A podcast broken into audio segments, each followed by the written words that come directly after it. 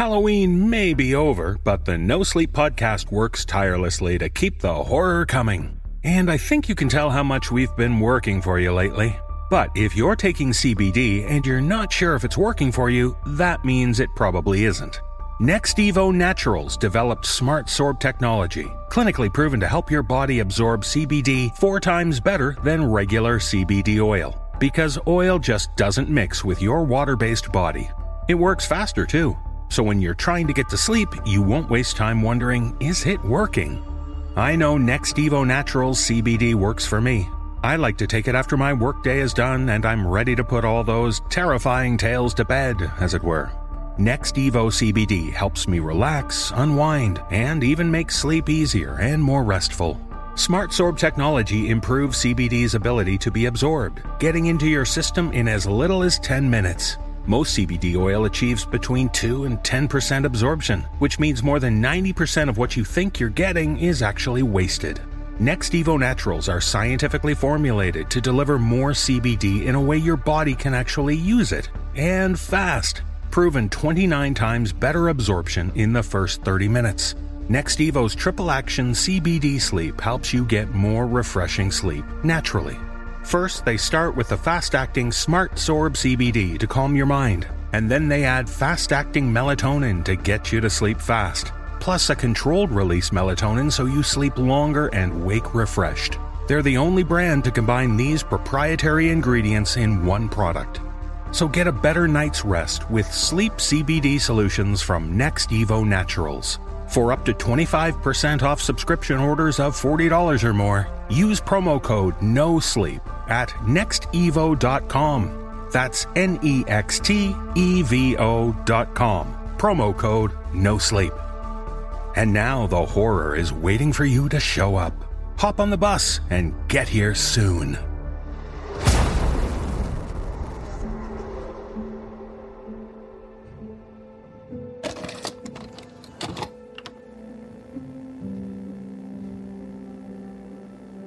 Fuck public transportation.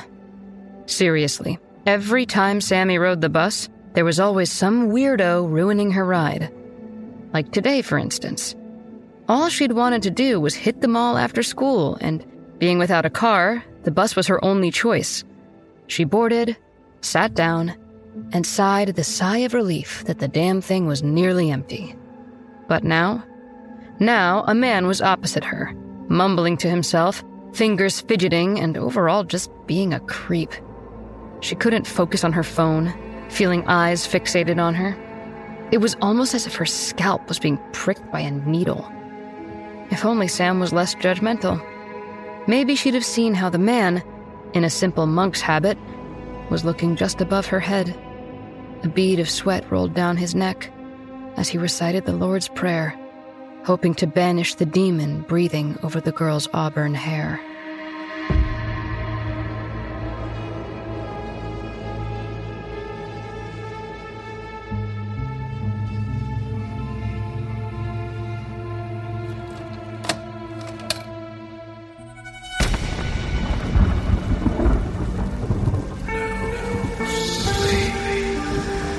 For the dark hours when you dare not close your eyes.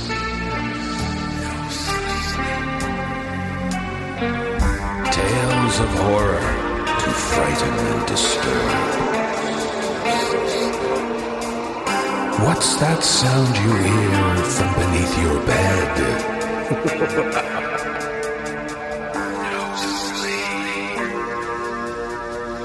Join us as the sleepless hours past.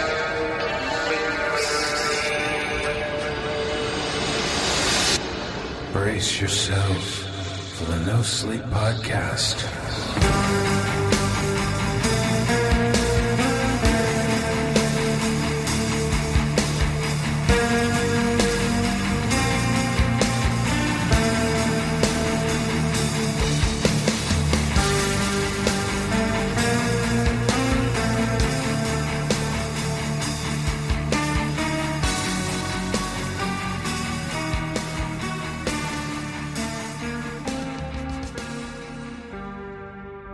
Transportation. It's good for the environment and quite economical, and you can even make friends while riding it. That's what we learned from author Lex Reckless from the tale which was this episode's cold open Creepers on the Bus, performed by Kristen DiMercurio. We hope everyone enjoyed a spooktacular Halloween season. But of course, when it comes to the Halloween spirit of horror, it's a 24 7, 365 kind of thing for us.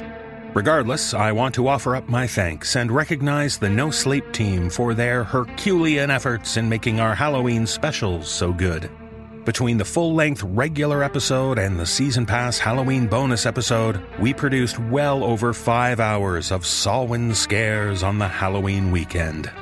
Well done, team! Your treats for us were extra sweet, and our pumpkins were well and truly smashing.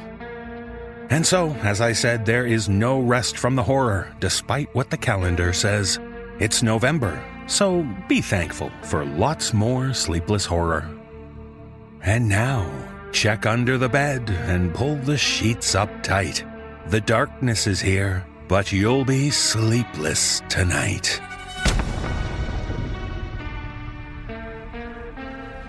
In our first tale, we visit a famous haunted house attraction.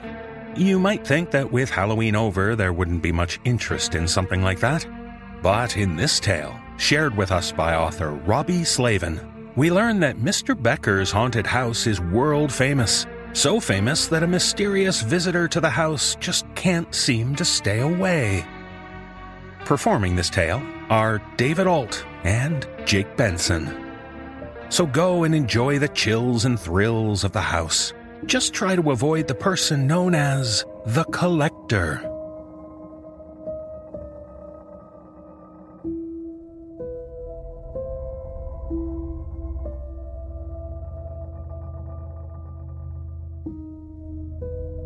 Staring at the screen, I recognize him straight away. The camera can't see his face, but I know it's him from the long black coat and top hat that he was wearing the night before. I am the owner of the greatest haunted house experience in the world. People from around the globe flock to it all year round to be scared out of their minds. There really is nothing like it anywhere else out there. Many have tried to find out how I do it with the hope of copying it elsewhere, but they just can't figure it out. Many think I'm an accomplished illusionist, while others think I'm using technology the rest of the world hasn't found out about yet. It drives them mad. It has given me wealth beyond my wildest dreams. People just can't get enough. The difference between the haunted house and my home is that people are invited to the former when I'm there to supervise. When it comes to the latter, I very rarely welcome visitors. The man I am looking at had visited the haunted house the previous night. I get all sorts of people that dress for the occasion, and upon setting eyes on him, I assumed he was doing the same. Those customers are often the most enthusiastic, but while the others around him were losing their minds, he didn't flinch, even during the most horrifying jump scares that shred the nerves of the bravest people without fail. While others would look at my ghosts and buckle at the knees, he seemed to look at them like he was appraising a piece of art. It had bothered me so much that I couldn't get it out of my head. And now here he was, standing outside my front door. How he had got there without being stopped by security at the front gate was beyond me. There would be a couple of security guards looking for new jobs in the morning, but firstly, and most importantly, I had to deal with this. I wasn't worried, as my home, much like the haunted house, was like Fort Knox. No one was getting into either without my permission. I hope you like waiting, asshole, because you'll be standing out there until the police arrive. His head suddenly darts upwards, looking straight into the camera. The suddenness of the movement causes me to jump. Jesus, I had forgotten how pale he is. He lifts a finger and wags it. Okay, this is creepy. My feeling of safety has quickly evaporated. It was almost as if he heard me, but. but that's impossible. I shake my head to regain my composure. Time to put an end to this. Just as I'm about to press the panic button to alert the authorities, a strong hand grabs my wrist. I turn my head to find him standing beside me. The shock causes me to jump backwards, tripping over the chair behind me, which sends me crashing to the ground onto my back. Winded, I gasp for breath while I kick my legs to push me as far away from him as possible, but I soon find myself trapped in the corner of the room. I slowly gain control of my breathing while he stands on the same spot he had suddenly appeared in, watching me without expression. How did you do that? Well, much like yourself, Mr. Becker, I'm a bit of a showman. I really was impressed with what you've been doing. Very creative. Sorry if I didn't show it yesterday. He takes a step towards me, holding out his hand to suggest he will help me to my feet. I refuse it, instead, pushing myself up and getting to my feet while keeping as close to the wall as possible. I look around for anything I can use as a weapon. Nothing. Suit yourself. Let's get down to business, shall we? I am a collector and have been sent here by my employer to collect what is his. Sorry it's taken me so long to get round to you. I really have been quite busy. He reaches into his coat and pulls out a sheet of paper which he begins to study. Please, if it's money you want, I'll give you whatever you need. I, I swear I haven't taken anything from whoever you're working for, but whatever they want, it's theirs. I, I don't have much here, but I can arrange for it to. He cuts me off as his eyes flick back to me. Please, Mr. Becker, I'm not in the business of collecting money. Such a pointless thing. You have property belonging to my employer, and he will be needing it immediately. Tell me, how long have you had your gift? My head starts to spin. My gift? Let's not kid ourselves here. You've managed to take possession of a total of. He looks back at the sheet of paper in his hand. 36 souls. Unfortunately for you, 14 of these belong to my employer. He's quite displeased that they were stolen before he could claim them. They really were the worst kind of people, from what I can see here. Definitely destined for an eternity of pain and torment. Very clever that you turn them into something that scares humanity, I must say. Like I said, very creative. I assume you quickly realize that the souls of the damned make the best ones. My heart feels like it's going to beat out of my chest. Please, uh, take them back. I, I didn't realize who I was fucking with. I, I won't take any more, I promise. That's the thing, Mr. Becker. I already have. The reason I'm here is because I was only able to recover 13 of them. And I really need you to tell me where to find the missing one. My blood turns cold. One of them was t- destroyed in my attempts to control it. I really didn't mean to. I trail off. Words are beginning to fail me. A worried look comes across the face of the collector. He begins to scratch his chin. I'll get you a new one. Uh, please, I'll get you as many as you want. Just, just don't. He holds out a hand to silence me as he continues to scratch his chin with the other hand. Unfortunately, Mr. Becker, I'm as busy as my employer is impatient, and I really need to bring back 14 souls worthy of his attention immediately. I'm already running late. A smile climbs up his face as his eyes fall hungrily on me. Actually, I don't believe that's going to be a problem after all.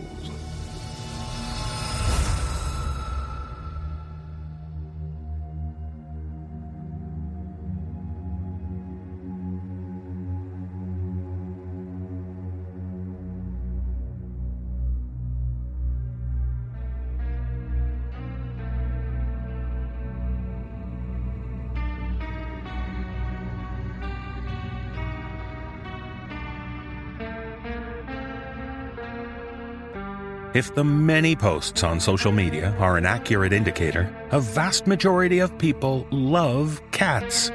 Those furry little purr boxes can make us love them intensely. And in this tale, shared with us by author Anthony Criswell, a man finds that a stray kitten is a good way to work through his grief, even if his is a needy little kitty. Performing this tale is Jesse Cornett. So, despite needing to feed them and clean up after them, nothing beats the love of a cat. Even a cat like Charlie.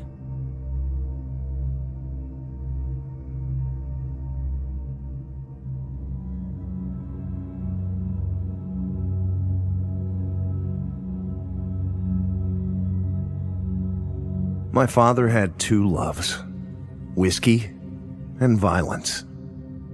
Meanwhile, my mother huddled herself away in prescription pills and excuses.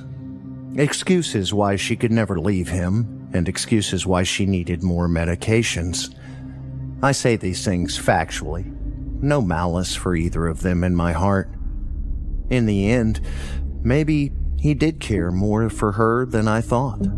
Because when he found her body, dead from an apparent overdose, he drank himself into a stupor, put his Smith & Wesson 442 to his head, and joined her. At least, this is the story etched together by the police and relayed to me. They didn't believe my mother's overdose to be intentional, and truth be told, neither do I. It's more likely that she didn't care either way. Maybe being alive and dying had become such vagaries to her that it simply didn't matter to her anymore. Much in the way a drunk stops caring how much they've already drunk, only looking forward to the next one and the one after.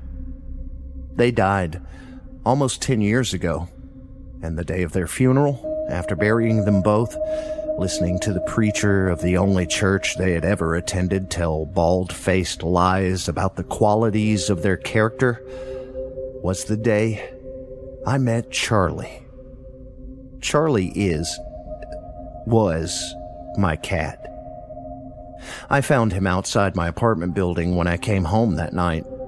My grandparents hosted a wake at their home in Stillwater, but after a brief time there, I took my leave and headed back to my apartment in Tulsa. I hated the condolences, but more than that, I hated the pained look on my grandmother's face. Watching her daughter go through so much, trying over and over to help and being turned away each time. I was walking up the stairs to my third floor apartment thoughts a million miles away when I heard a soft mewling coming from the top of the stoop. As I crested the stairs, there sat Charlie. He was just a kitten, small and scared, alone.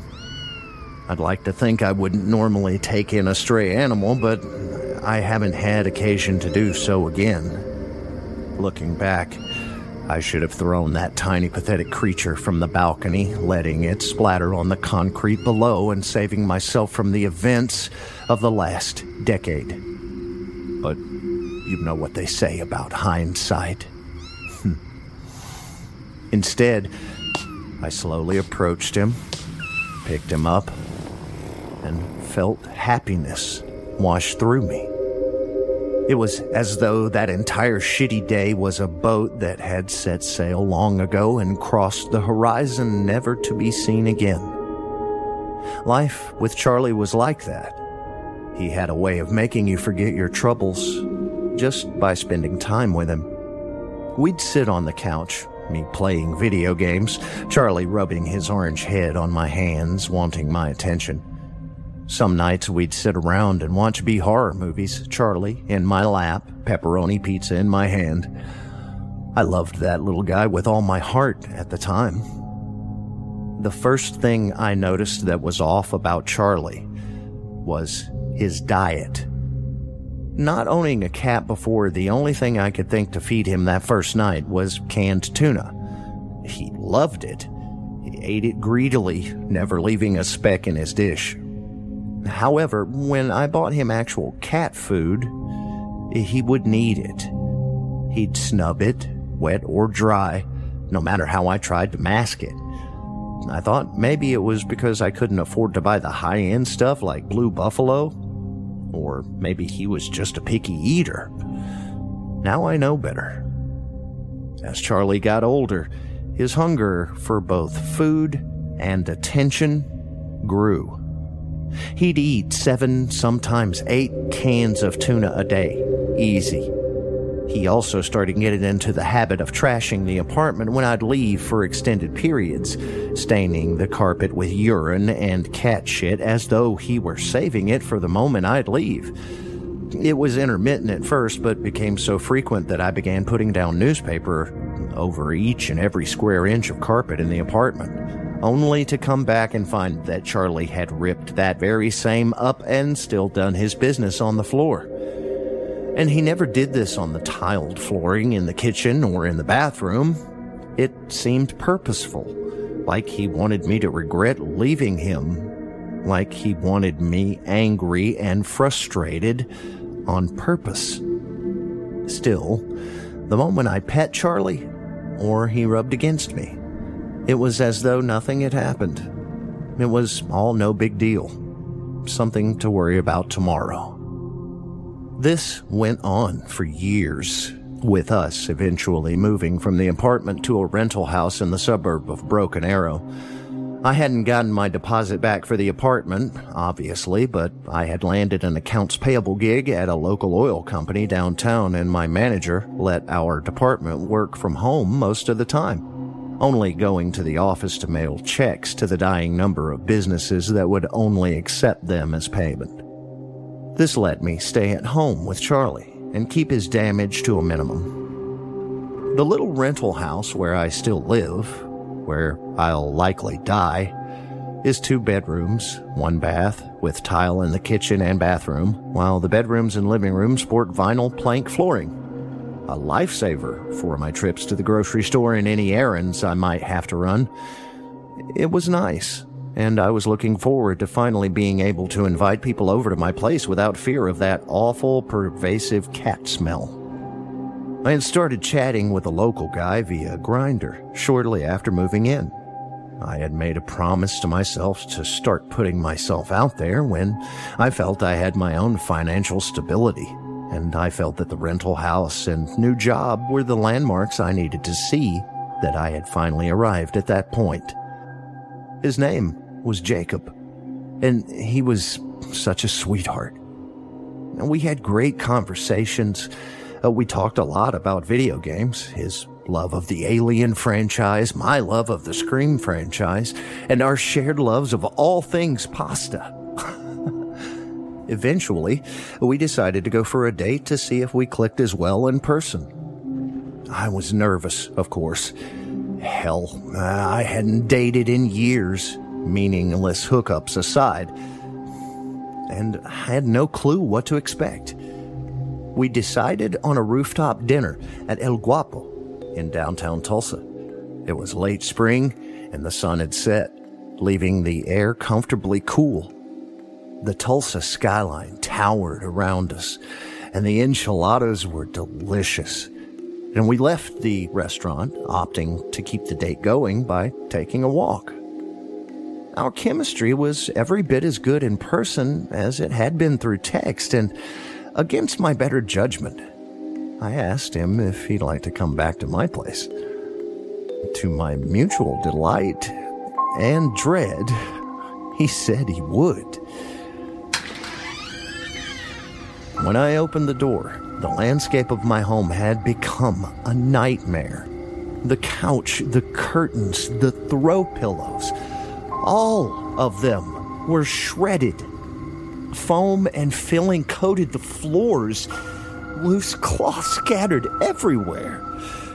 The stench of urine and shit filled the air, and I had to hold my nose before entering. And on the couch, Amidst the chaos sat Charlie, his eyes fixed in accusation. I couldn't believe it. And apparently, neither could Jacob.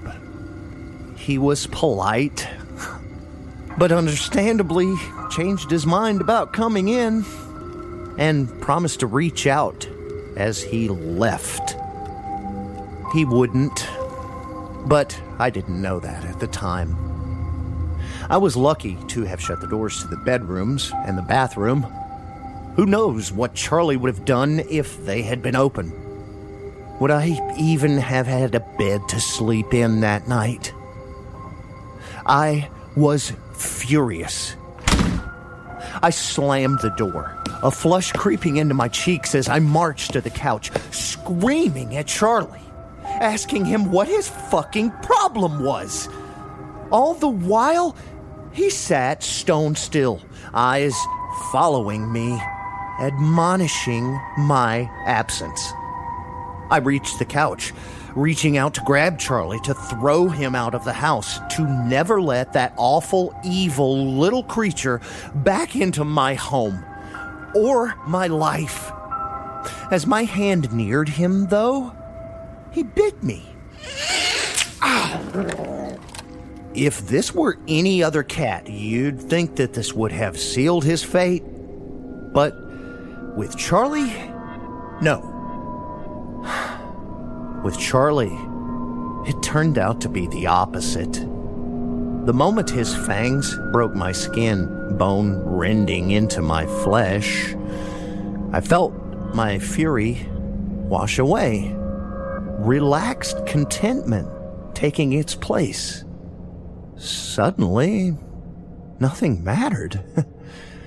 not the disastrous end of an otherwise wonderful date, not the destruction of the house, and especially not the punishment of a certain cat.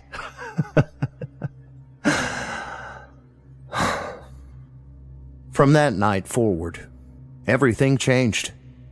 Charlie began eating less and with less fervor. Conversely, he started to get bigger.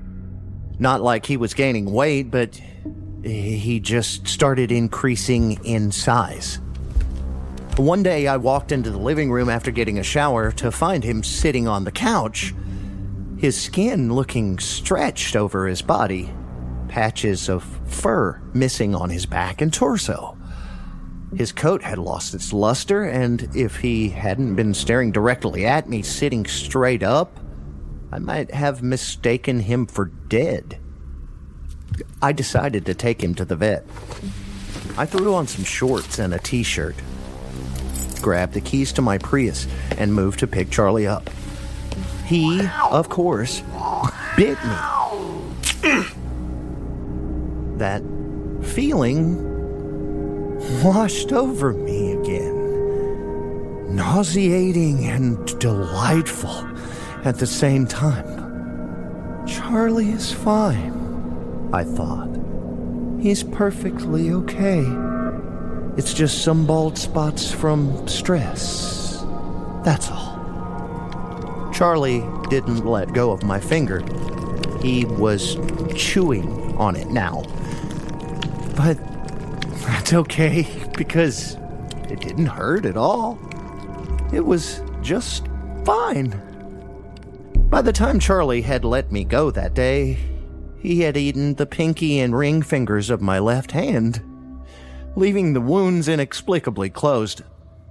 I didn't realize this until I woke up that night, bleary eyed and confused. I went to wipe the sleep from my eyes, and then I saw mangled remains that had once been the digits of my hand, now little more than stumps. Now, I could feel the pain, dull and aching. The pain of an abscessed tooth right under my skin. I got up slowly assessing my surroundings, realizing I was still in the living room, but now it was dark. The only light that illuminated the room was from the solitary window and was obscured by curtains, blurring the edges of everything in my vision. I, I had to get out, get to a hospital, a, a doctor. I had to get somewhere other than in my house with Charlie felt for the keys in my pocket. Still there. I started toward the door, head aching, body sore, hand throbbing in pain. Something skittered from the dark corner of the room, fast and indiscernible, coming to a stop between me and the front door. It had to be Charlie. It was much bigger than he was and faster, but what else could it be? Was frozen in place. My instincts telling me to run, and fear melding my feet to the floor. Think, God damn it, think! Where can I go? How can I leave? The back door, the back door, of course! The kitchen was on my left, and the door was on the far wall. If I could move fast enough. A chittering noise came from the dark before me. A series of clicks that trilled in the black, starting low, working their way to a piercing crescendo. I lunged for the back door, but I was too slow. No, more aptly, the thing was too fast. Now it stood before me, illuminated in the light of the street lamp shining through the kitchen window. And horror and fear gripped me anew. The incandescent light revealed a creature that seemed to have come from inside of Charlie and still had bits of him attached in various places an ear on its forehead, fur on its back, three of Charlie's legs still dangling from a cool gray body. What I could make out, what was discernible from that slanted pillar of light, were four new legs much too large to have been the legs of a cat. They were bent in angles in two spots, giving them the shape of a spider's legs. But at the ends of them, there were what I initially thought were paws, with five large black talons protruding from each digit, each bent in two angles of their own though I couldn't see if they had joints because the light wasn't bright enough, and because I quickly busied myself with an alternate plan. I ran for my bedroom in the opposite direction. I could hear the Charlie thing skittering after me, but I managed to make it into my room, slamming the door and locking it quickly. I fell back on my bed, staring at the door, hearing the thing scratch and scratch and scratch at it, trying to get in. Its keening noises rich with need and hunger. This went on for 20 minutes, I think. I, I, don't actually know. The only real clock I owned was my cell phone, and I had left that in the bathroom that morning. I was too concerned with Charlie, and in my rush, I forgot to grab it. At some point, the noises stopped entirely. I was rifling through my bedside table looking for something to numb the pain in my hand that had grown steadily worse when I realized the only noises I heard were my own. I stopped as well listening to the silence, hand throbbing. I was getting nauseous. My skull felt like it was filled with liquid, and I was on the verge of vomiting. But I had managed to stay absolutely still. Then I heard the noise again, but the rhythm was different. Instead of the insistent scratching that had filled the air previously, there was now a tap, tap, tap sound of claws on metal. I tried to figure out where it could possibly be. Tried to make a plan to defend myself, but the noise felt as though it came from everywhere. Oh, God. Oh, God.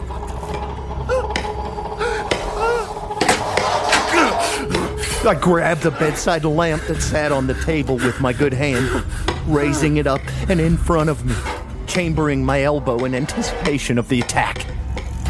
The tapping grew louder, and all too late, I realized it wasn't coming from all around me, but from above me, from the air duct.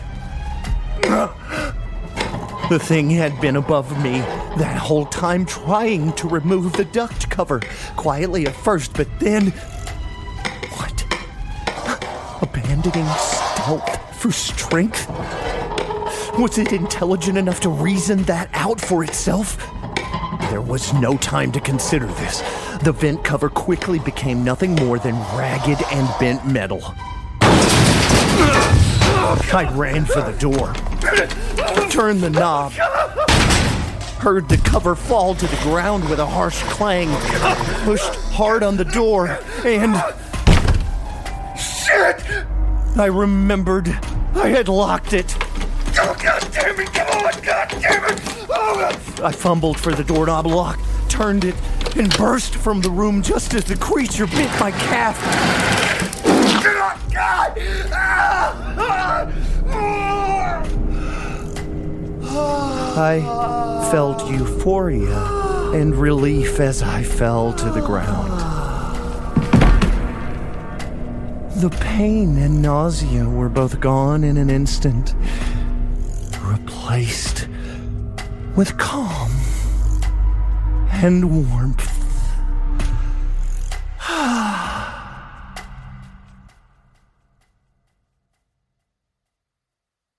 Uh, this this was this was maybe a week ago i don't remember what day exactly. My my head is foggy. And my body is racked by waves of pain. I've i've been in and out since that night coming to consciousness like leaping forward in time. Once I awoke to the sound of crunching bones to find the thing eating my foot. it was perfectly okay, though. I felt at peace, as though the consumption of my extremities was the most natural thing in the world. When I awoke today, the creature was sitting upright, knees tucked to its chest, its exoskeleton now strangely fleshy and growing pinker the longer I looked at it. I think it's digesting? I have no legs now, just stumps above where my knees used to be. I tried to crawl toward the front door, then the back, but each time I do, the thing's eyes, no longer the eyes of a cat, but eyes so curiously like my own, flit to life and send me a silent warning. So, now I'm here in my bedroom again. I've managed to get the door shut, but Eh, I didn't bother to lock it. What's the point? I know it's going to eat the rest of me, become me, just like it became Charlie. Maybe it had always been Charlie. Eh, you know, no sense dwelling on it now. I'm just thankful to have left my laptop in my bag on the floor in my room, where I'm writing this now. Eh, I'm at peace with this end. I just want the pain to stop. I wasn't looking for death, but when it finds me, I think that will be okay. I hurt so much and just want something to make that hurt go away. I'm writing all this to send in an email to everyone I know, so you'll know the truth about what happened to me. I'm past wanting to be saved. I think whatever toxin is in Charlie's bite is similar to opioids, and even now. I feel like I'm dying without the bliss of it. I'm ready for the end. But I need you all to know when you see me again, if you see me again, that's not me. it's Charlie.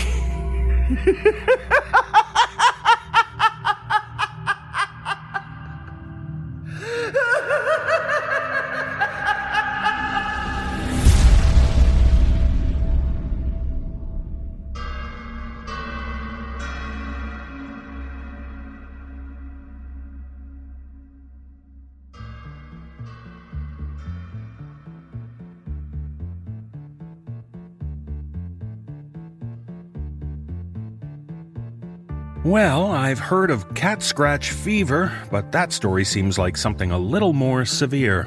Time to take a break, even during this busy time of the year.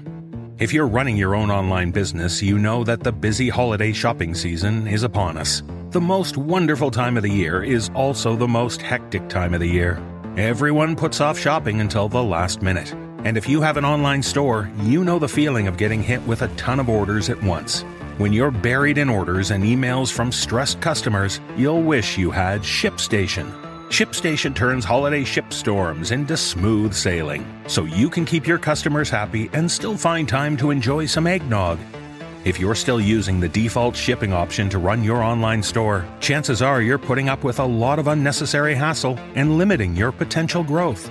ShipStation works for all your favorite places to sell online, including Amazon, Etsy, eBay, Shopify, and more. Manage every order from one simple dashboard. Automate routine shipping tasks, print shipping labels, and easily compare rates and delivery times to optimize every shipment.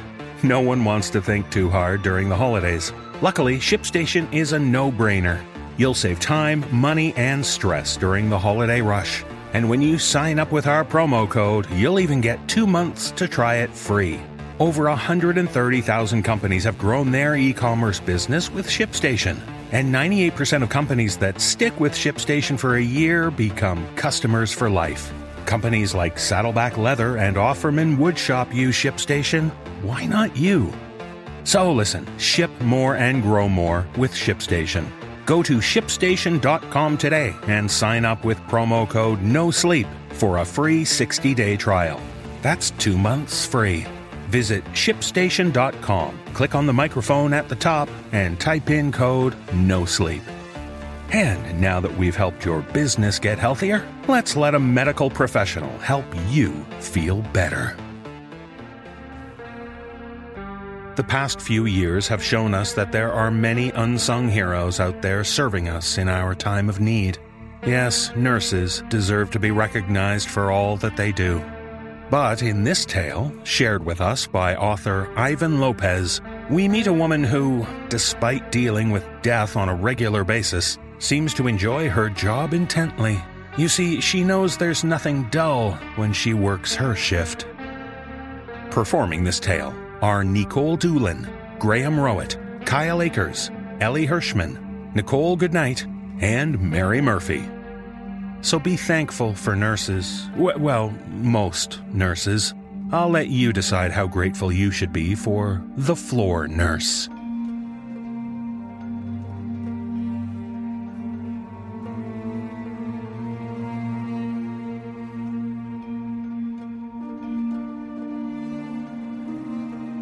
Watching someone die is something many don't get used to. Every molecule of air seems to get sucked out of the room. And the fact that you can still take a deep breath to swear to yourself that you can feel the spirit of a person as it exits the body reminds you that there is indeed still air to breathe. In some way, it feels like you've died too. Some patients only have you for their last days of life, and something develops from it. They would probably call it a bond, but I haven't quite figured out what I'd call it. As a nurse, you get pretty good at moving past it. Yes, the deaths will affect you, but I couldn't begin to count the amount of deaths I've seen in my line of work. So just trust me when I say that it's probably tough to handle. Mr. Barker lies in front of me. Gone. It was of natural causes. The man was 92. But the same feeling fills the room every time. Last night it was Mrs. Kingston from a prescription drug overdose. She was attempting to get out of an abusive marriage. She obviously succeeded. We tried our best to save her, but pumping as much stomach acid as possible won't get the stuff out of the bloodstream. She's one I really didn't want to see go, but under her circumstances, it needed to happen. Surely it eventually would have been by him if not by her own hand. If I'm being honest, I'm glad she didn't let the bastard have the satisfaction. Now she can rest knowing she took a piece of his pride with her. I work on the floor during the night shift at Victory Regional Medical Center. An ironic name, if you ask me, considering the amount of failures we experience, but we would never disclose that, of course. I actually enjoy the job. As a homebody with no one to go home to, it gives me the chance to have a good time meeting all these new people, even when they and I can only hold a relationship for a brief moment, posing the challenge of really getting to know them. Luckily, I'm really good at knowing people. People do die here, yes, but at least they'll go comfortably and never alone. I like to think that's because of me. Matching with the deceased that get wheeled out of here with smiles on their faces, the walls are a cold bluish gray. An understandable decision given the fact that blue is a calming color. But when you see the world the way I do, you can't help but see the cruel joke this place plays. It's as if they're trying to prepare you for the worst. To say, in case you've forgotten, this is a color you'll soon be seeing, and not because you'll get a good look at the feng shui when returning from the restroom. It's amusing how an institution that's in the business of keeping people alive can't wait to remind us that we're all going to die someday. Fortunately, there's hope for the future explicitly told by the detailed murals on walls scattered about the hospital's various hallways. Large depictions of biblical events from Adam and Eve to the resurrection. Whenever I'm bored, I like to walk the premises and visit each mural in chronological order of which events the pictures represent. I don't do this as a means of satiating some hunger for religious salvation, but for the comedy of keeping in mind that people in fact believe this shit no amount of steps through this five story coffin can wrap my head around the idea that souls spend their time in purgatory before judgment. It's really that part that bugs me. It's a cruel idea. To think that after all the waiting rooms we sit in, so we can be told by doctors that we're deteriorating, we have to sit in yet another waiting room once we've passed on. It's pretty silly if you ask me. I never really saw it as a waiting room per se. I must admit, however, the rest of the murals are quite compelling. The nostalgia of a simpler time is fun to experience. And the artwork isn't too bad either. When my walk ends at the lobby, I'm usually saddened that the fun's over. But where that fun ends, more begins. I can step outside through the automatic doors and look to my left. And just past the awning to the emergency room, not very far away, I can see into the waiting room through the floor to ceiling windows and determine if it's busy enough for me to casually walk in and pass through like I'm on some kind of mission that lacks importance but still needs to be done. Doing this gives me the chance to overhear some of the asinine reasons people have for visiting. My favorites are the drug addicts who come in and lie about their telltale signs of substance abuse. One man swore he was bitten by spiders all over his arm. as though none of us here can tell the difference between bites and track marks. To his credit, he probably believed his story and saw the tiny arachnids swarming all over his arms, burrowing into his skin and finding a new home within his veins. The entrances resembling a miniature meerkat colony with a not as cute population.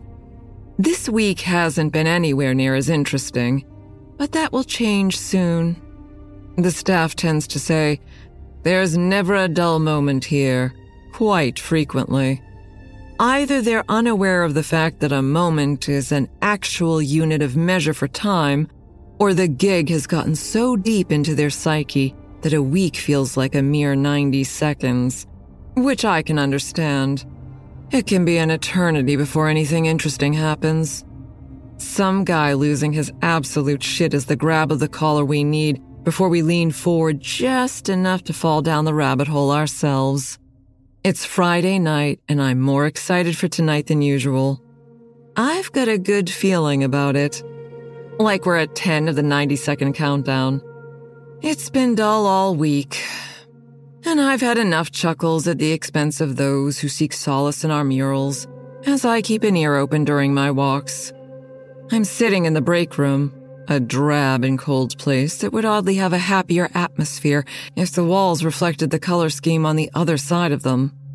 This eggshell with light wood floorboards makes me wonder if the person who designed this cage was a sadist or just blind. Never knowing what any of the names of colors mean unless they're synonymous with emotions. And even then, they'd be only half right. I'm hoping for the former, in which case I like them. For my lunch, 2 a.m. has become lunchtime for me, and my body doesn't seem to mind. I'm having some macaroni and cheese that I quickly and lazily prepared. And by that, I definitely mean it came from a blue box. While I have a good feeling about tonight, I have an even better feeling that it'll last beyond that. So I'll save a more extravagant meal for later.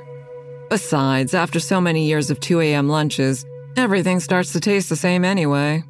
I finish my lunch, and just before starting my walk, I see him. He's being wheeled into his room, and before he makes it completely through the threshold, he meagerly turns his head in my direction. The snarl on his face gives me joy. We make eye contact, and he returns to his normal position, looking up at the place he's hoping to go if he makes it out of this building in one particular way. I can't wait for the fun to ensue once his energy is back. I stick around for a little while until after the last nurse leaves the room and is long gone. I have to get a closer look at this guy. Upon entering his room, I noticed the empty bed next to him, closest to the door. He got the spot near the window. I'm sure he'll be quite satisfied with that as the view of the courtyard just outside should make up for the lack of get well cards and flowers that would normally take up the space on the dresser under the mounted television. The vacancy would make you wonder if there was anyone in the room at all. I walk up to the bed and take a better look at him. He's fast asleep and not the least bit bothered by the bright amber lights illuminating the courtyard and flooding every room with a window facing them. Still, through the glow, the wrinkles that cement his face into a snarl are a brilliant display of brutalist architecture. There is nothing that will improve those jagged cheeks. I crack a smirk at him and take a step back to close the curtain hanging around his bed. I'm incredibly anxious for tomorrow morning. Part of me wants to pull up the chair that's taking up space in front of the empty bed, for whom I'm not sure, next to him and wait it out until he wakes up. But I know that seeing my face upon waking up will most likely startle him. Then the fun will end before it starts. I'll come back tomorrow. The sunset scene from a fourth floor window is painting the sky with a beautifully variegated palette that distracts my attention from the nine foot tall mural of Lucifer falling from grace. I adore this piece. It captures what so many people do here. The physical being isn't the only thing that dies, but souls, the psyche, the essence of the patients that physically expire fall from their seemingly high pedestal so easily when they feel that it's time to make peace with their savior, whomever that may be to them. They all believe that confessing to every mistake shortcoming, and utter fuck up is going to negate the fact that they've committed any wrongdoing towards others or even to themselves.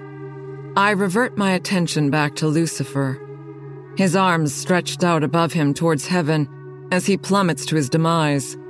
What's left of his beautiful wings detached and laying on the ground below him, feathers scattered all about, his eyes focused towards them.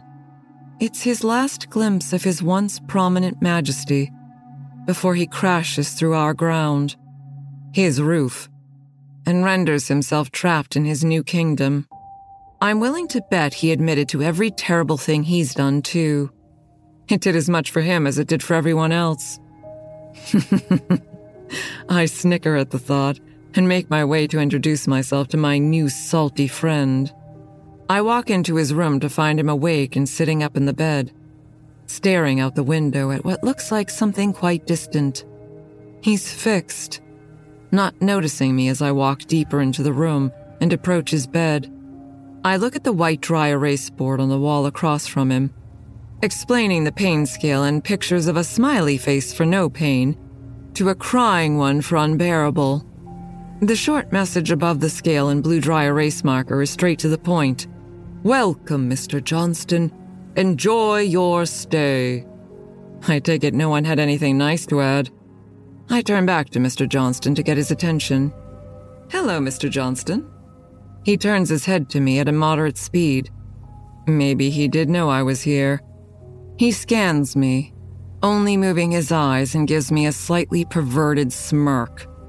His bottom jaw hanging low enough to keep his mouth slightly agape, which doesn't help. Roy. He speaks in a weak, deep voice that resonates in his chest and is made prominent by his southern drawl that reminds me of what you'd hear in Florida once you get away from the castles and roller coasters. He keeps the scrutinizing smirk directed right at me and continues. My name is Roy. Who are you? I extend my right hand to him with authority. I'm not about to make him think he can follow through with whatever is on his mind, something that I really don't want to know. I keep my voice somewhat monotone and cold. Amelia. Roy directs his eyes to my gloved hand, then travels up my arm with a furrowed brow. You cold or something? I look down at my arm, covered by a white long sleeve t shirt under my scrubs. I get cold pretty easily. I've always been that way. He nods, finishes shaking my hand, and lets go abruptly, letting his hand fall to his side. He still gets some drugs in him, but at least he has his consciousness. He lets out a hard cough and then clears his throat. You know what I'm doing here? I do. I walk to the chair by the empty bed and pull it up next to Roy's bed and sit down. Do you? Roy gives a nod, but not a somber one. This nod doesn't beg for pity, nor does it show any fear whatsoever. It's one that has accepted his heart attack and probably knows why he had one in the first place. Result of a fast life, Amelia. I lived too hard. Now I'm stuck in this bed talking to a pretty lady I have no energy to bag. He immediately follows his crass comment with a cackle, not unlike what you'd hear from witches who have successfully found that eye of newt they've been searching for to finally complete their potion. it's a shitty position, I'll tell you. The space between my brows wrinkles up, turning my face into a landscape of valleys that emit my utter disgust for this man. Still, I'm not going anywhere. I'm here for a reason, and that reason still excites me. I'm pretty sure he noticed my expression as he immediately stopped laughing and cleared his throat. I leaned forward, resting my elbows on my thighs. Why don't you tell me about your hard life? You really want to hear about that? Absolutely. I have a feeling I'll enjoy the story. Besides, it could help us figure out exactly why you had that heart attack. Roy shrugs his shoulders and then struggles to reposition himself so he can sit up a bit taller. I get up to help him, but he pauses and shoots a sharp, threatening look at me. As to say, I can fucking do it. I read him loud and clear and sit back down to watch him sit up. Funny he didn't take the opportunity to be touched by me. But when his ego is at stake, I can see why nothing else would matter to a person like him. There's really nothing much to tell. He finds his position and settles. A lot of drugs. Back when it wasn't seen as so bad to do 'em. Some good days, those were. Can't say they treated me good in the long run, obviously. But I wouldn't take back those days for shit. Most of the next 20 some odd years was a blur. Had some women, had a family, had some more women. He reiterated about the women with a cheeky smile. I simply rolled my eyes in response and let him continue. I was arrested a few times. Uh, I'm sure you saw that. Nothing that was my fault. My ex wife was a piece of work. She'd hurt herself, then called the cops on me saying I did it. Of course, there was nothing proven either side, so I got off pretty easy. Ain't no way to go about being pissed at someone. I'll admit I misbehaved, but that's still too far to be taking things. I sit back and cross my arms. I take it the misbehaving was. the women, yes? Roy gives me another shrug, but this one is completely different. This is a much more arrogant one. It's slower and accompanied by a cartoonish smirk and a raise of the eyebrows as he turns his palms up. I'm not impressed. I couldn't help myself. If you saw some of the girls I was spending time with, you wouldn't blame me. Hell, you'd probably give the other team a chance if you know what I mean. This is followed by another cackle. I certainly know there's nothing valid about his claim of sexual prowess. I know this conversation won't go any further, and I really don't feel like sitting here all night to listen to the perverted drivel. So I take a look at my watch and stand up. I have to see some other patients. But I'm glad I got to know you a little bit. I'll be back tomorrow to see you. I place the chair back in its spot. Maybe you can tell me about yourself tomorrow. I pause and shoot him a reassuring smile, then put on a genuinely chipper tone. I'll be happy to tell you everything about me tomorrow. He smiles back, and I turn towards the door to leave. As I walk out, I know he's watching, but I'm not letting it get to me. Darkness overshadows my chipper smile, and it turns devious just as I pass through the doorway and leave him for the night. The sun sets again over the flat horizon. The western view from the fourth floor is one of the best in the city, in my opinion. It overlooks the edge of the skyline and runs off into a blanket of green and grays made by the canopy of moss covered cypresses and oaks that shield the marshlands under them. Lucifer isn't going to take me away from this. It's beautiful. It's a shame this is my last day here. I take in the sun's departure a final time and get myself in the headspace to go to Roy's room. I close my eyes and take a deep breath, clearing my mind of everything but one thought that I was sure I was able to ignore, and have been doing successfully until now. I've never done this alone. It's not typical, but here I am. Then he speaks up. Is it the guy in room 415? I open my eyes and look beside me. He's a kid, about eight years old, wearing jean shorts and a Star Wars t shirt. It's about time he showed up. I smile. Yeah. He looks up at me and smiles back. You've been waiting for him for a long time. That's why I took my time getting here. I'm comfortable with you going solo on this one. He's all yours, Amelia. The confidence he has in me is humbling. Normally, that would put a person under pressure but I find it fueling. That's all I needed. Thank you. He nods. I have to get going. I'm sure someone saw me walking around alone and is trying to find me. A child was a bad choice. I chuckle at his mistake and start to make my way to Roy's room. But the kid tugs at my hand, stopping me for one more thing. You look nothing like an Amelia. I'll consider something else next time. He lets go, and I walk towards room 415. I get one foot in the door, and I'm immediately greeted. Well, hello, Amelia. Roy exclaims this with a surprising amount of vigor. He's definitely feeling much better today. That's too bad. I give him a short wave and a smile. It's cordial but borderlines on dismissive. I may be happy to be working at that moment, but that doesn't mean I like the guy. How are you today, Mr. Johnston? Roy. My name is Roy. After one conversation, he thinks we've reached that level of informality. I'll let him enjoy that for now. I walk up to the foot of his bed and he smiles that predatory smile at me. It makes a tiny bit of vomit shoot into the back of my mouth and fall right down my throat. How's your day been? Pretty good. Not very eventful, though. Looking forward to something changing that soon. He's hoping I'll have something to do with that. I don't acknowledge it at all. I take a look out his window, only being able to see the silhouette of the buildings and treetops that are a slightly lighter shade of black than the night sky that meets them. Everything is beautiful tonight. I look back at him with a small grin. You wanted to know about me today, yes? Hell yeah, sweetheart. Tell me all about you. Sure. But first, maybe you can tell me about those girls from your past. Any good stories about those? The happiness on his face turns to a nervous expression, and I keep my face unmoved and fixed towards him. There ain't much I remember. With the drugs and all. There has to be one good story.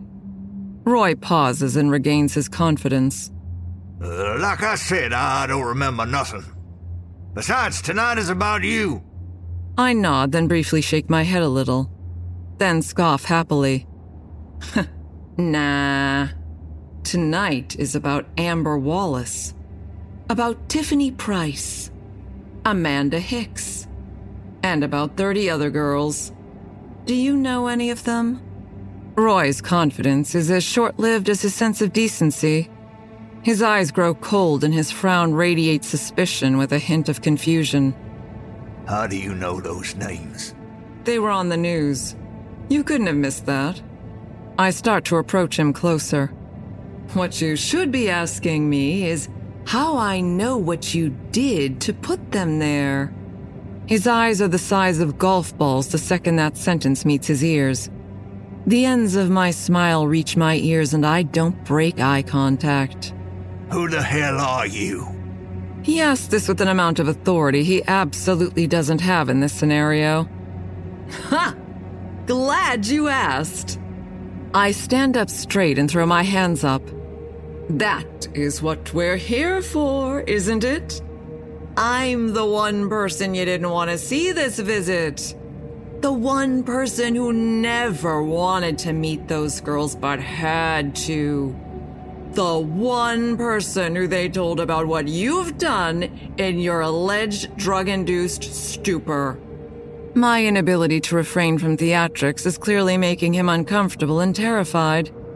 I can see it as he tenses up. I just can't help it. I'm the one who's been waiting for tonight for a long time and couldn't be more excited for this job. He frantically reaches for his remote, keeping his eyes on me in the complete opposite way than last night, and repeatedly presses the call button. I just sit and wait for the nurse to come. It's Brian who comes in. Nice guy. He's lived a clean and good life and has plenty of it left ahead of him. He's everything Roy should have aspired to be. What's wrong, Mr. Johnston? Roy's eyes dart between Brian and me. Get her out of my room! Brian looks in my direction, then scans the room before addressing Roy. There's no one here, sir. Roy begins to shake. He can't believe his ears as he's looking at two people standing in front of him. You don't see the other nurse? It's just me, Mr. Johnston. The meds you're on might be causing some slight hallucinations, but that'll go away soon. You should probably rest, or you'll upset your heart, which is weak enough right now. Can I get you anything? Roy slowly shakes his head at Brian, who nods in response and walks out. Roy's attention is redirected back to me. What are you? Even better question. I never cared for the who are you inquiry. See, I'm whomever I want to be. He's spooked as my facial features morph into someone he recognizes. I can be the first girl whose life you ended. I say as Amanda. I morph again. Or the last. I say as Tiffany. Roy's breathing becomes heavy and quick. It's time to do what I do best. I take off one of my gloves and hover my hand over an exposed part of his leg peeking out of the sheets. There's one more face you need to see, and you should feel privileged to see it. Most don't get to. They can't handle it, and it would be inhumane of me to show it. You, however, have earned it. Congratulations, Roy. the whites of my eyes turn black and spread to my irises like a massive oil spill being seen from space. The smile I display no longer shows a perfect set of straight white teeth, but a jagged row of small, sharp spearheads, indicative of a carnivorous life. Despite my face still being that of Amelia Prescott, my eyes and grin don't seem to be so attractive to Roy anymore. He breaks eye contact with me to look down at my exposed hand, black and charred. Light smoke perpetually lifting beautifully from it as though the smolder will never be extinguished. I didn't ask for this, but I've come to not only make the best of it, but love it. His eyes come back to my face, Amelia's face, now riddled with clusters of black freckles and sores. I can't stop smiling, as he can only shake his head in protest of what's to come. I know what's in his head. Please don't take me. I lived an honest life the past several years. I swear I'm good now. I shake my head back at him in response at the same frequency. But the expression on my face isn't of fear and pleading, but of sarcastic pity. Ah, poor Roy. Don't beg. You've proven to be so much stronger than that. Hearing that in his mind sends a shock down his spine that I couldn't be more excited to sense. I place my smoldering hand onto the bare skin of his leg, and the action is met with an immediate tensing of Roy's entire body. His head whips back and stays there, his mouth agape, but not a sound is made. His eyes are open, and they are the only parts over which he has any control. It's like experiencing sleep paralysis. When you wake up in the middle of the night not being able to move, feeling like it's all a bad dream until you come out of it and still feel like it wasn't. That's not entirely the case with Roy, however. This is real. This is death. And it's not a dream. My face is the last he'll see in this life. His eyes finally close as his body relaxes and goes from its terrified state to a tranquil one. I listen for his drawn out last breath as he departs, followed by the steady, peaceful tone of the flatline. I take a moment to take in the victory. Nurses and a physician come rushing in to tend to him. I turn and walk out, not being seen by anyone. I'd stay and watch, but I've seen this before, and it's not like I don't know how it'll end. Roy's gone. They'll rule it as a cardiac arrest and be none the wiser of what really took place.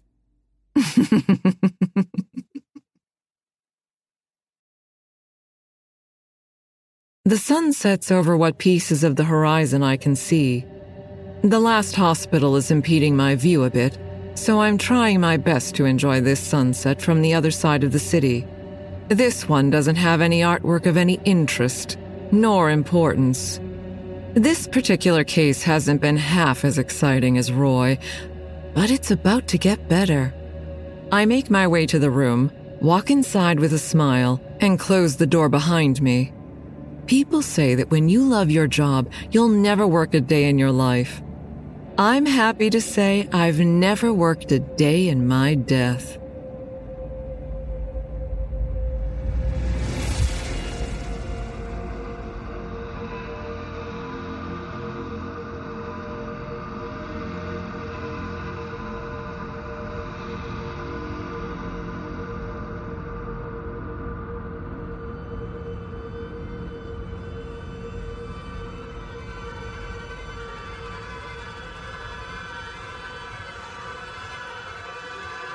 The No Sleep Podcast presents the exclusive 10 part audio adaptation of Alexander Gordon Smith's epic tale, This Book Will Kill You. This Book Will Kill You is the story of Tommi Bright, a young woman who dreamt about a witch, a room, and a table full of meat. This is her story. This is about what happens when the witch comes back to finish what she started. But be warned, because this book just might kill you.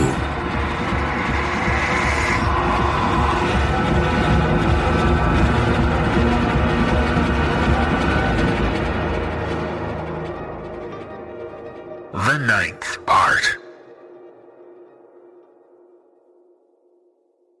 You know I don't have a choice, right?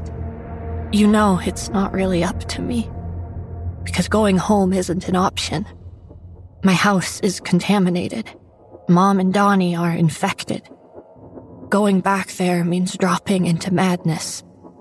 It's a fast and violent death, and at the end of it, the witch wins. I don't know what she wins. I don't even know what she wants from me. Not really. But she wins. There might be a fast and violent death this way too, but I'm going to take her with me if I can. I reach into my bag again, feeling for the knife again, reassuring myself again. It's sticky with my blood. It's going to be sticky with her blood, too. Down in the subway, the world feels a little more normal because I can't see the sky. And under the yellow lights, everyone looks half dead, whether they're half dead or not. A river of people flows past me, all heading up to the street. Most have faces, but there are some that don't. Hollow headed men and women and even children, the meaty smell of them filling the corridors. I ignore them, but they don't ignore me. They stare at me through the empty bowls of their heads as I trot to the subway map, as I run my finger up it until I find the station at the top. Kara had already done the work for me. It's written right there on the story. Holler Street and 241st. I head down, riding the escalator until I hit the red line. There are fewer people down here, but enough to make me feel safe. Tourists heading to see the old World Fair site, office workers on their way to Fairfax and Celeste. I watch a couple of them throw coins into the hat of a beggar without a face. Then the train's here and we're bustling onto it together. I don't sit. I worry that if I do, I'll black out.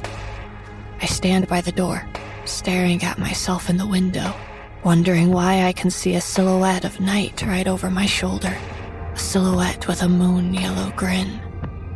Nobody talks to me, even though I'm covered in blood, even though my finger is dripping again, even though I'm tear stained and tattooed with dirt. Nobody asks me if I'm okay. Maybe they can see the shadow over my shoulder, too. It takes longer than I thought. Nearly 20 minutes before the train squeals and hisses to a halt at Haller Street Station, and the recorded voice states that it's the end of the line. I've read the story seven times by now, and I know the rules, but I'm not sure if I need to reset before beginning. So I hop off with a handful of people and stand on the platform staring at posters of vacations and health insurance and corporate investments. People mill around me, checking their cell phones. They're talking to each other, but it's like they've discovered a new language, a new language I can't hope to understand. Even the quality of their voices sounds wrong, as if I'm listening to them from underwater. I look at the story instead. I don't want to get it wrong. You can get on by yourself or with another person. I don't think it matters, but know this. If you get on with a person you know, then what happens next is worse. The doors beep, slide open, and I climb inside, finding a seat in the middle of the carriage.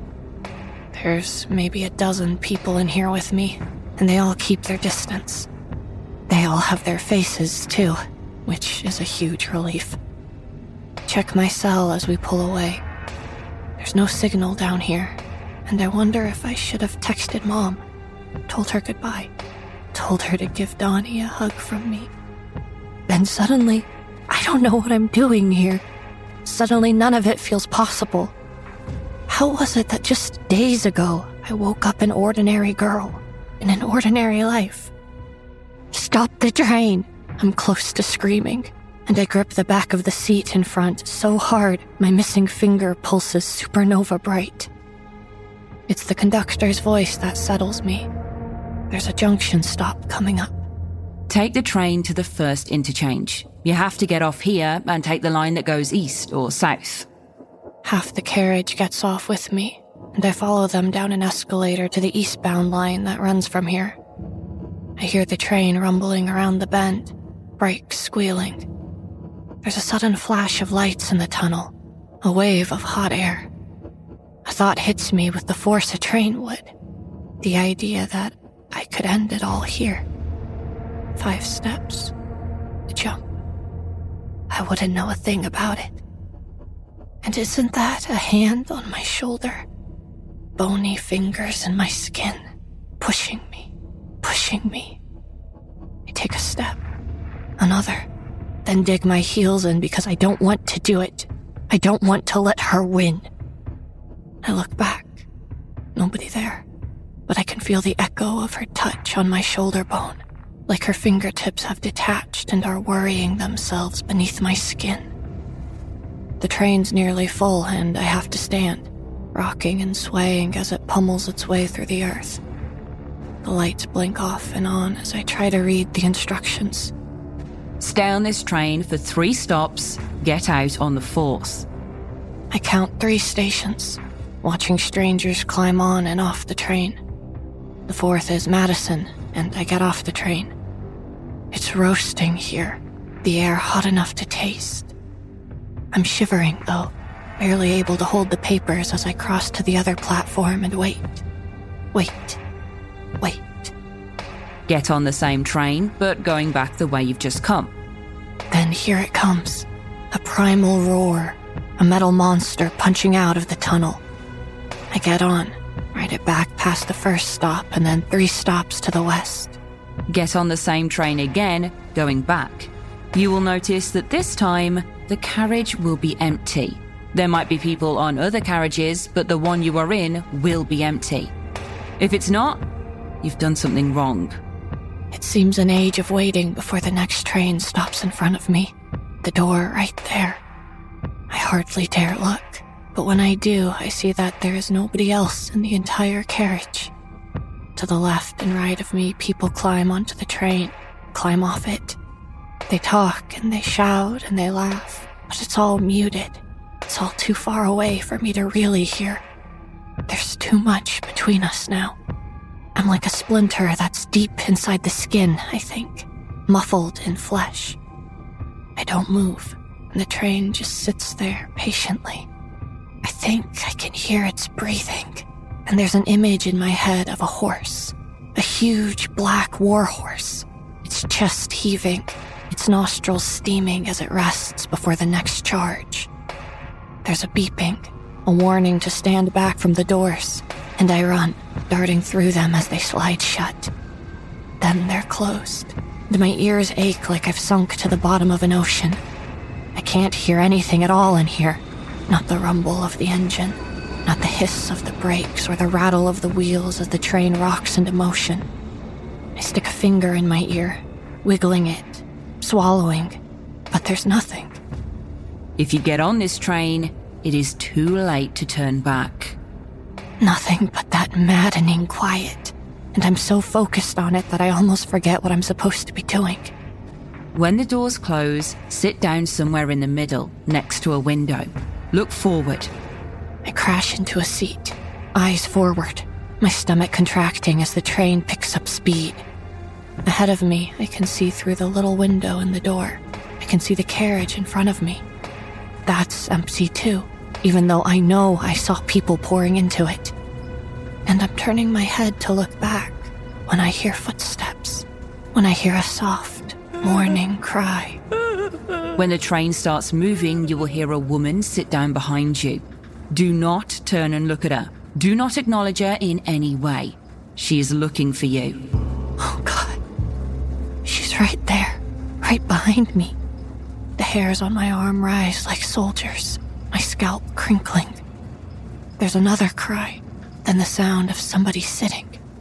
I can hear it because there is still no other sound. The train is perfectly quiet.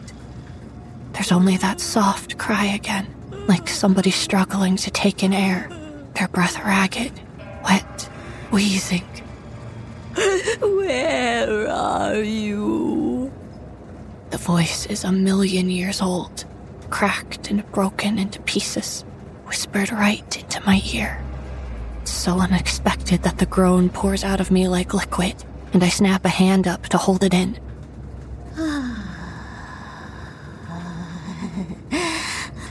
Are you there?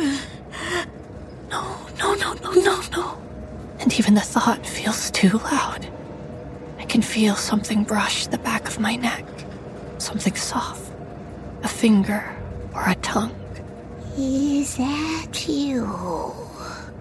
No. Is that you? The train will stop. Nobody will get on. The woman is still sitting behind you. She won't be doing anything, but she is there. You may hear her talking, but do not reply. She is blind, but she is looking for you. We're slowing. I can feel the force of it pull me forward. I hold on to the chair in front, focusing on the pain in my finger, losing myself in it because anything is better than the cold, whispering thing in the seat behind me. Nobody gets on, although I can see people on the platform. They seem to be moving in slow motion. Their smiles too slow. Their laughter too slow. Some glance at the open door. Others look at me through the window, and I can see the moment their brain tells them to look away, to not see me. I'm danger. I'm wrong. I'm not really there. The train will stop two more times. It will stay empty apart from you and the woman in the seat behind you. After the third stop, you will feel her stand up and walk away. Do not follow her. Do not look. The acceleration pushes me back, pushes me into a cloud of her breath. I hear her gasp, feel her lean right into me. You are there. No. Turn around. Let me see you. No. Don't you want to know? No. But I think this is a lie. You do, don't you? You want to know who I am that sits behind you. Who I am that sits on this train. Because you know me already, don't you? You know. We're stopping again, and again, nobody gets on. The people out there are slower than ever, and there's something wrong with their eyes. They are cracked eggs leaking from their shells. Their smiles are wide and false, as if their lips are stapled in place. None of them sees me. I don't think any of them see anything at all. Turn around, Tommi. I've waited so long to see you. Turn around to your mother. I almost do. My head starts moving without permission, but I lock it in place. I stare at the seat in front, at the graffiti scratched there. You won't look at your own mom? After everything I did for you? It's not her. It's not her. Laughter. So familiar. It's Flint's laughter. Joke, Tommi, it's me. Come on. Come and give me a hug. And it really could be her. I can hear the click of the rings on her finger as she brushes a hand through my hair, as she leans in. I miss you. It's her smell. It's her. No. Flint's gone. Flint's gone. A gasping sob, then a muttering that I can't make sense of. And we're slowing again. Thank God we're slowing again. I can feel my chair lurch as the woman pulls herself up. I hear the soft thud of her footsteps. And I, want to look. I have to look. Because what if it is Flint? I don't, though. I don't look. I scrunch my eyes shut until I feel the train shudder to a halt, until I hear the beep of the doors. When you arrive back at the interchange, everything will seem normal, but it is not. You have found a way beneath the skin of her world. You are in. You must get off the train here. If you do not, you will be forever lost. And I can't move. I'm just so tired. I'm just so broken. I sit there, I sit there, I sit there until I picture myself trapped on this train forever. Trapped on this train with a woman who isn't Flint.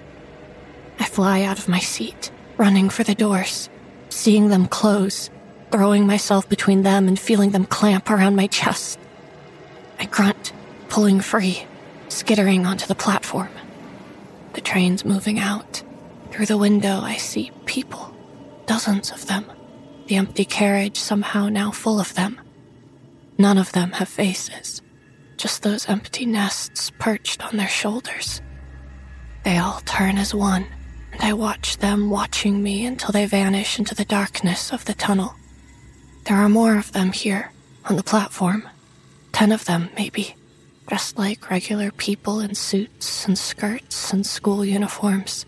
The inside of their skulls scooped out and thrown away like pumpkin cuts. Some are sitting, slouched against the dirty walls like discarded toys. Those on their feet puppet jerk along the platform, their feet scuffing the dirt, something other than bones and muscle and skin holding them upright. One, dressed like a teenage girl, lifts her hand and points to an archway. The rest imitate her, ten trembling hands showing me the way. I walk, slowly, because it feels like there's a million tons of rock sitting on my shoulders. Walk through the arch into a lobby. It's the same station I was in just minutes ago, but it's also not. And there are people here too, but also none. I can feel them. I can almost hear them. Regular people in the regular world. But I can't feel them too. I can't hear them either. I'm too deep, I think. Too slow. They're just a blue bottle buzz in my sinuses, a cold vein in the bedrock of my spine. There's an escalator heading up. It's not running, so I walk up it, holding my bag like it's a life raft, hoping it will stop me from drowning in the madness that lies at the top of the stairs.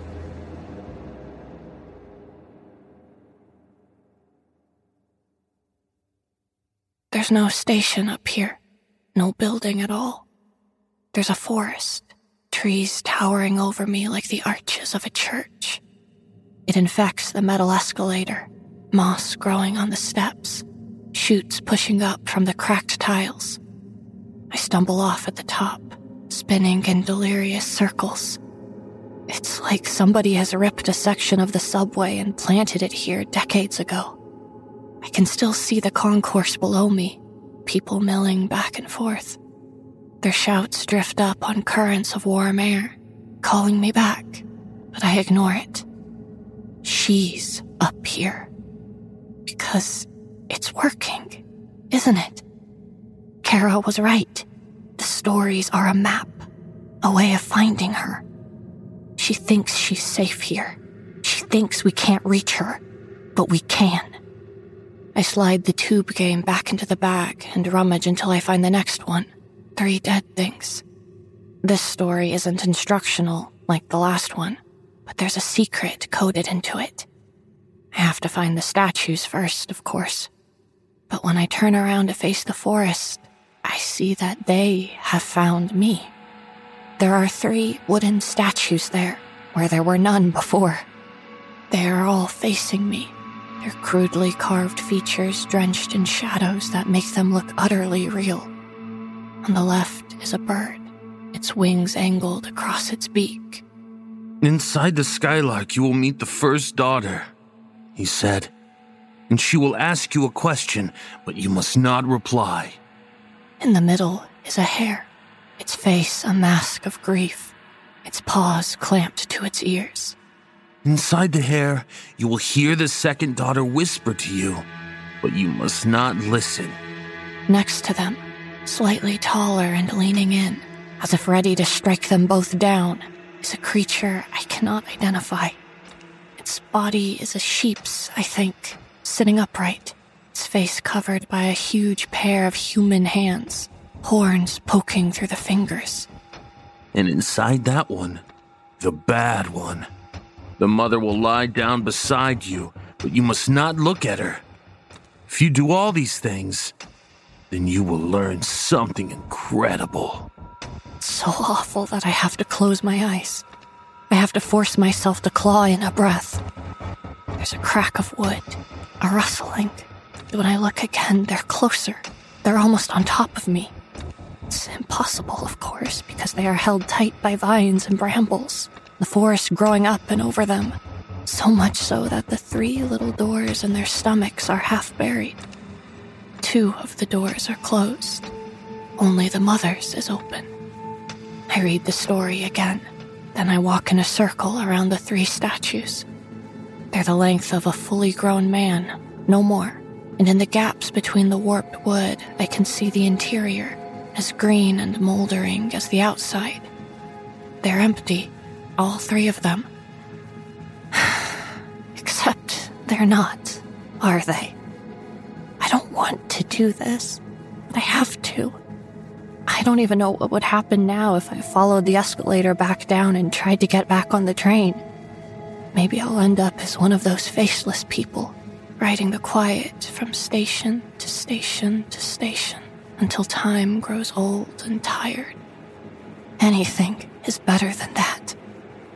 It takes me a while to pry open the first door. I have to dig a path for it in the heavy soil with the knife. I'm not sure if I have to go in all three, but something tells me it won't work otherwise. It's weird, because when I finally wrench it open enough for me to squeeze through, I can't see anything. It's choked with darkness. I walk to the side and stare through the slats, seeing the interior just fine.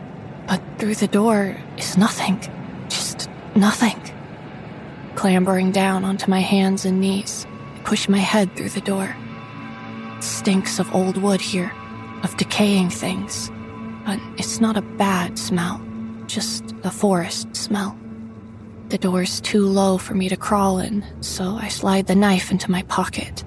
The stories, too, because I won't get the bag through the door, and drop to my belly, feeling twigs push into my stomach.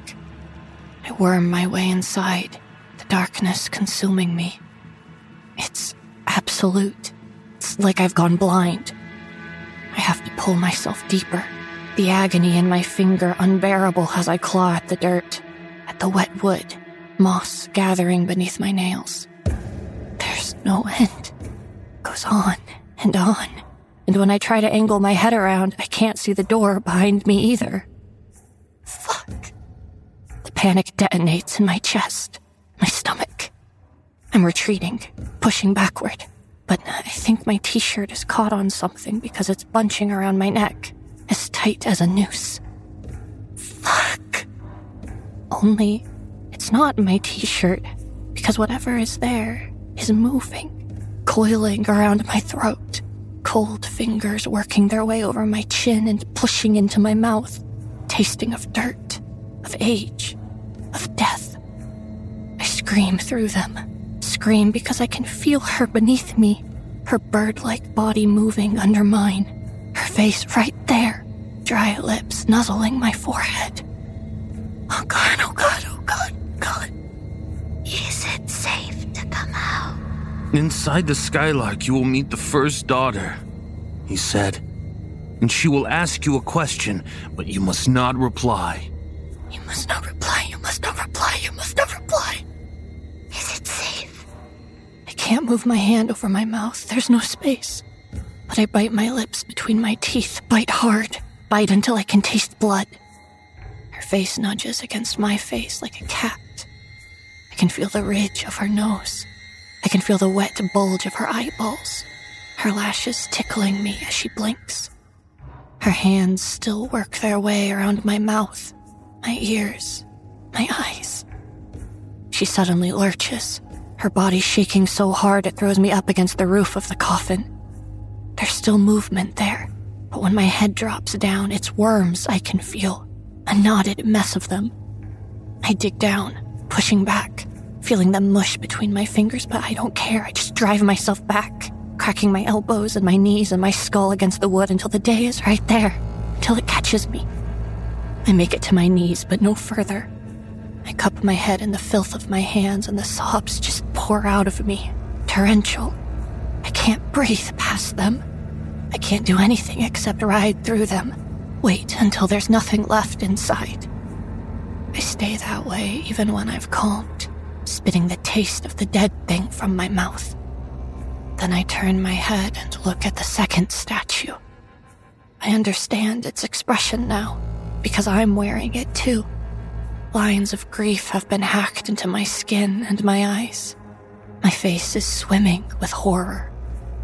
But I go in. Of course I do. I grunt and swear and scream my way into the darkness of the hare crawling for five full minutes before the dead thing bubbles up from the soil and wraps me in its arms. I'm almost not quick enough. I almost can't get my arms up in time, but I ram my fingers into my ears just as it begins to talk to me. No! No, no, no, no, no! But I can still hear her. I can still hear the soft whisper of her voice as she speaks to me. No, no, no, no, no, no, no, no. I can hear her cries. I can hear her desperate, pleading calls for help. No, no, no, no, no, no. I'm screaming the words now, screaming them into her face with everything I have until she too erupts into a soup of worms and maggots. I almost don't have what it takes to make it out. I'm too weak. The tunnel is too long. I don't know how much later it is that I feel the softness of the forest floor beneath my boots, the warmth of the sun on my ankles. Those last few feet are the hardest, but I do it, birthed like a mewling, breech-born baby, rolling onto my side with the statues behind me. The escalator's still there. The third statue's still there, too. I can feel it watching me. It is watching me, because when I flop onto my back, its long wooden fingers have opened, and its black eyes blink at me from underneath. I'm coming for you, I think I say. I know that if I lie here for a minute more, I'll never get up again. The weeds will grow over me, and I'll live here forever in the shadow of the statues. Three dead things for company. So I crawl to the little door in the third statue and push my way into the darkness there.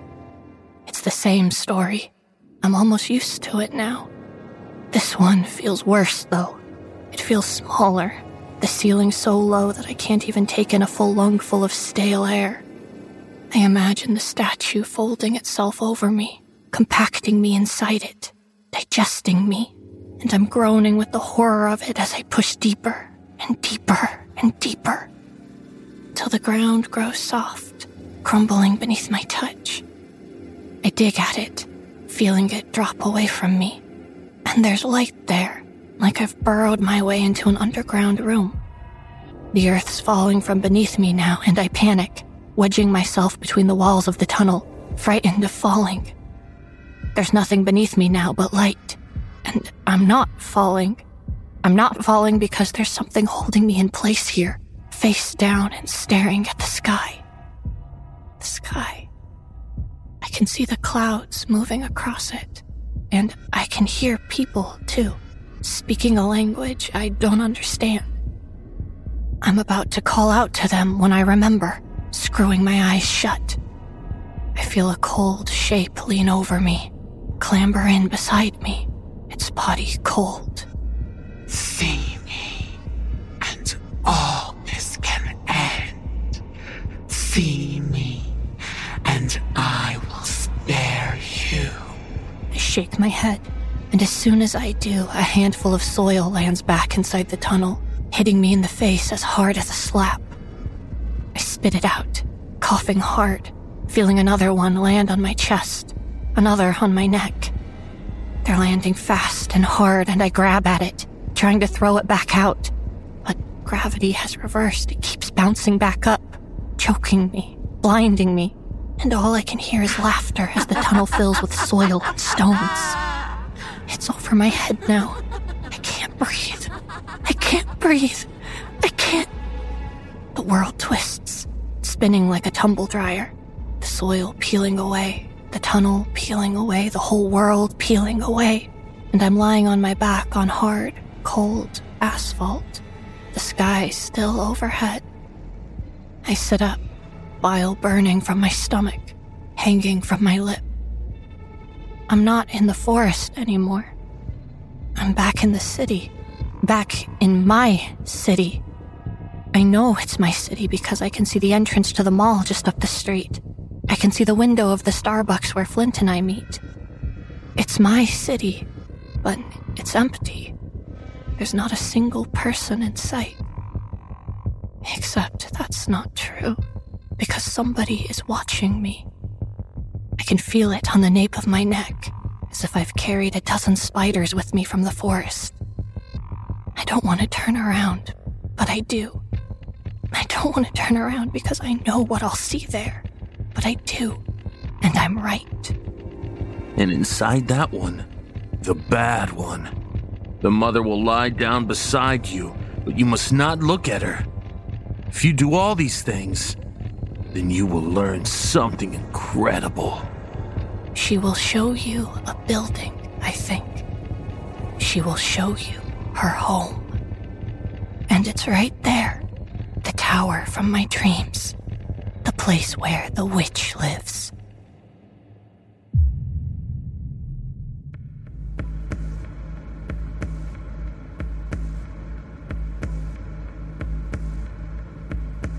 This Book Will Kill You. Written by Alexander Gordon Smith. Adapted for audio by Jessica McEvoy. Produced for the No Sleep Podcast by Phil Michalski. Musical score composed by Brandon Boone. This Book Will Kill You, the ninth part, starred Jessica McEvoy as Tommi Bright, Mary Murphy as the woman on the train, Erin Lillis as Tommi's mother, Kristen DiMercurio as Flint, and Tanja Milojevic, Danielle McRae, and Katabelle Ansari as the Dead Things. Join us next week for This Book Will Kill You, the final part.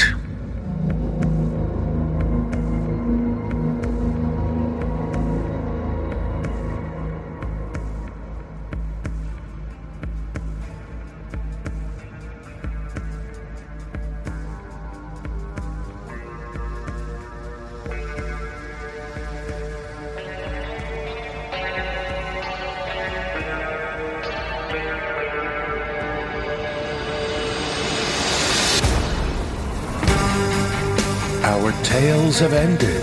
Are you feeling all right? We did our best to give you a fright.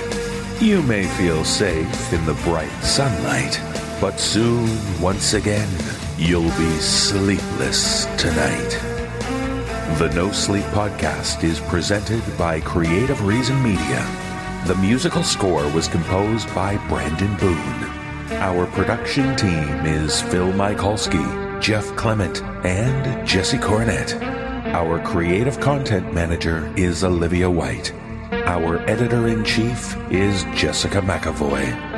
If you would like to find out how you can hear the extended editions of our program, please visit thenosleeppodcast.com to learn about our season pass program. 25 episodes, each over two hours long, and three exclusive bonus episodes, all for only $25. On behalf of everyone at the No Sleep Podcast, we thank you for joining us and for being sleepless tonight. This program is copyright 2022 by Creative Reason Media Inc., all rights reserved. The copyrights for each story are held by the respective authors. No duplication or reproduction of this audio program is permitted without the written consent of Creative Reason Media, Inc.